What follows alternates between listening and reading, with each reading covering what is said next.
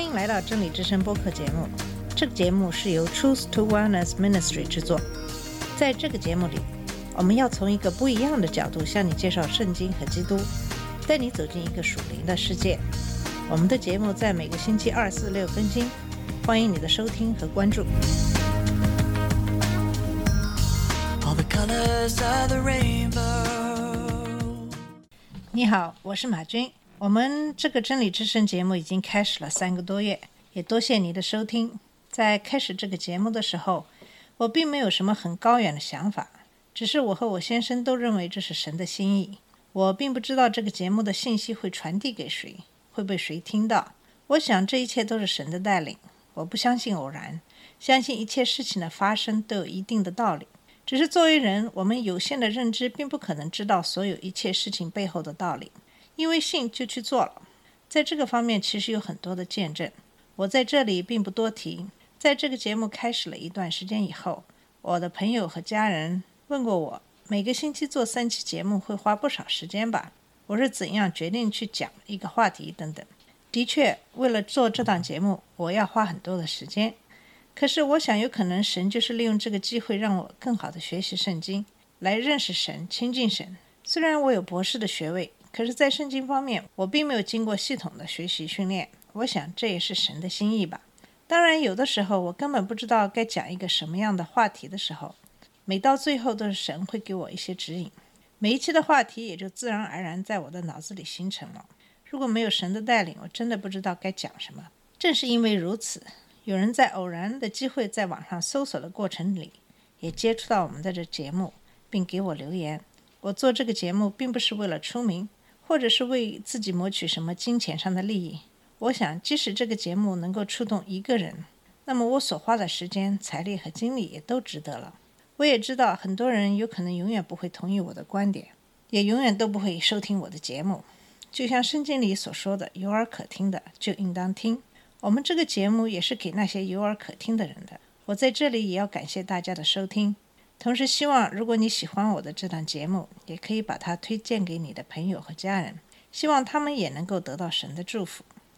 近来，我越来越感觉到我为什么要做这期节目的原因了。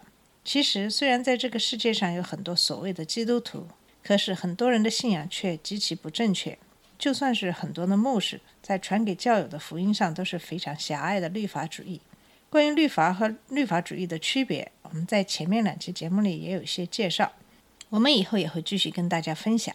今天的节目，我想要讲的是，作为基督徒应该怎样来选政治领袖。我很久就想讲这个话题，可是我总觉得神并不是希望我们把政治跟福音混到一起，所以我也就打消了这个念头。可是，一件偶然事件的发生，让我有了这个强烈的感觉去讲这个话题。在讲这个话题之前，我想先给大家介绍一下美国的目前的政治环境。这样大家就会对我们目前的处境有了一个了解。美国社会是两党政治三权分立，三权是立法、行政、执法的权利。立法是参众两院执行，行政是总统内阁，最高法院是执法机关。原则上来说，三权分立是为了防止滥权。美国政府是两党制，共和党和民主党。这两党在过去的两三百年里也都在逐渐演变。我们且不细说这个演变的过程，在过去的几十年里。两党基本上像一个钟摆一样，在民主党执政一段时间以后，共和党执政，然后就是民主党。如果一个政党控制了参众两院和总统内阁，那么对于这个党派来说，推行一项政策就应该非常容易了。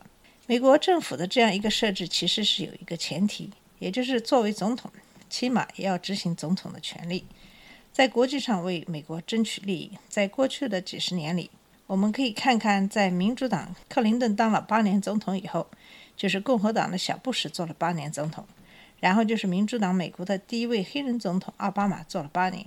在二零一六年总统选举的时候，虽然民主党的希拉里赢得了多数票，但是共和党的川普却当选了总统。在川普当选总统以后，两党的分歧达到了最大化，民主党和共和党已经是水火不容，美国也上演了一步又一步的政治闹剧。同时，美国的民主政治也达到了一个危险的边缘，因为虽然说是三权分立，这个想法在起初是好的，可是，在执行当中，在这一届内阁里遇到了一个麻烦，因为最高法院的司法部长是由总统来指定的，司法部长宣誓入职需要承诺对宪法负责。可是当总统极度的腐败，要求司法部长对自己忠诚的时候，这样行政和执法就成了一个机关。再加上，如果总统所在的党派控制了参众两院，那么三权分立也就成了一权执政，美国的民主制度将会受到很大的威胁。再看一下美国的基督徒的政治倾向，根据皮尤研究中心的一个调查，福音派的教徒大部分是共和党的信徒，犹太教却很多是拥护民主党的。我对政治的敏感只是在2016年总统选举的时候才开始对这个话题感兴趣，在以前谈起政治的时候。我也都是听听，并没有什么想法，只是有几件事让我对教会在政治中的干预感到反感。第一次是在一个教会里听到一个牧师在讲道的时候，讲到基督徒怎样按照圣经的旨意来投票，大概的意思就是根据圣经的戒律，我们不能杀人。那么堕胎其实就是杀害生命，因为共和党是反对堕胎的，民主党是支持自由选择的，所以要投共和党而不是民主党。第二个福音派的基督徒反对民主党的原因是在同性恋这个问题上，因为神创造了男人和女人，同性恋是不符合神的心意的，所以要投共和党而不是民主党。另外一件事就是奥巴马在做总统的时候，福音派的教徒对他的攻击也是毫不留情的。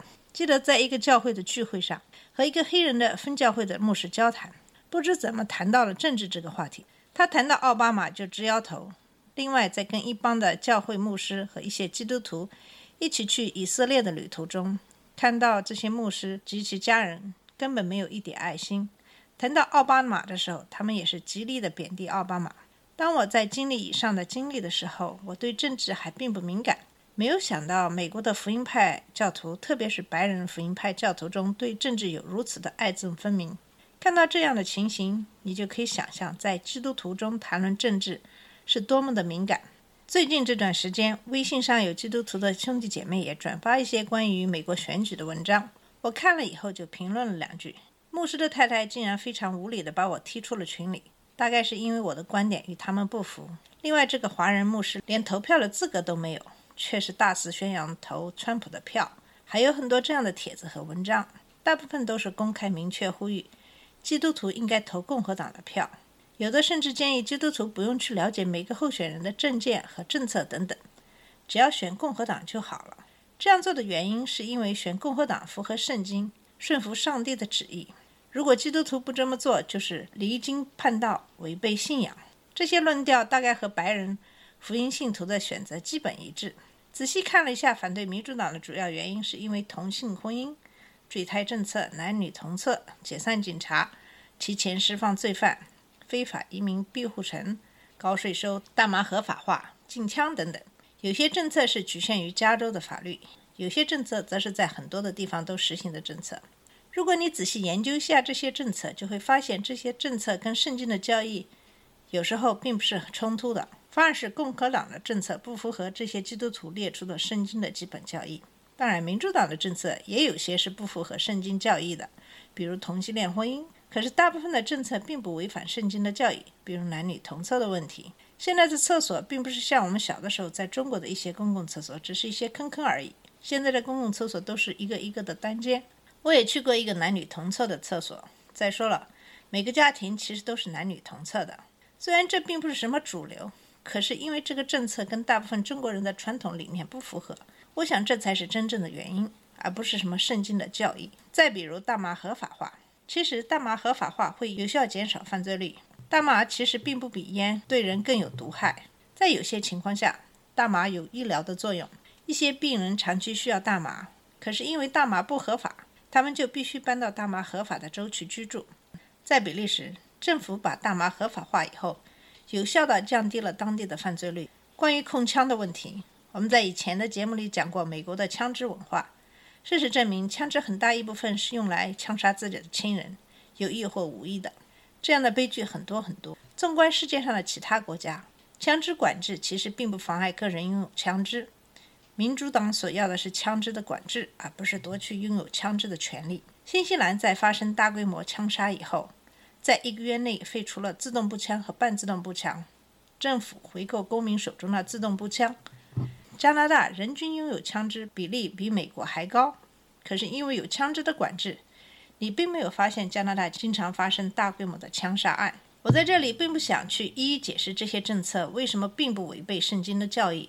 我想在这里给大家提到的是基督在世的时候的一些例子。一个是在约翰福音第八章讲到的一个行淫的妇人被抓，耶稣告诉那些想定他罪的人：“你们中间谁没有罪，就可以先拿石头打他。”当所有的人都走光的时候，他对妇人说：“我也不定你的罪，去吧，从此不要犯罪。”另外一个是在耶稣被钉十字架的时候，跟他一起钉十字架的罪犯恳求耶稣说：“耶稣啊，当你来执掌王权的时候，请你记得我。”耶稣对他说：“我实在告诉你，今天你要和我一起在乐园里了。”基督耶稣只有他是有权定我们的罪的，可是他却赦免了人的罪。可是我们都是罪人，我们并没有权利定人的罪。可是我们很多的基督徒。却不去遵守基督耶稣爱的戒律，牢牢地根据旧约的十条戒律，要把人的罪变成真正的法律来惩罚，这难道是遵循圣经的律法吗？我们今天的节目时间到了，那么下次节目我们会继续讨论这个话题，欢迎你继续收听，下次节目再见。这里是真理之声播客节目。真理之声是 Truth to Wellness Ministry 旗下的一个节目，由 Truth to Wellness Ministry 制作和播出。如果你有什么想跟我们分享，请给我们发电子邮件，我们的邮箱地址是 truth to wellness at gmail.com。你也可以直接去我们的网站 www.dot.truth-to-wellness.com 浏览更多的信息。下次节目再见。All colors of the rain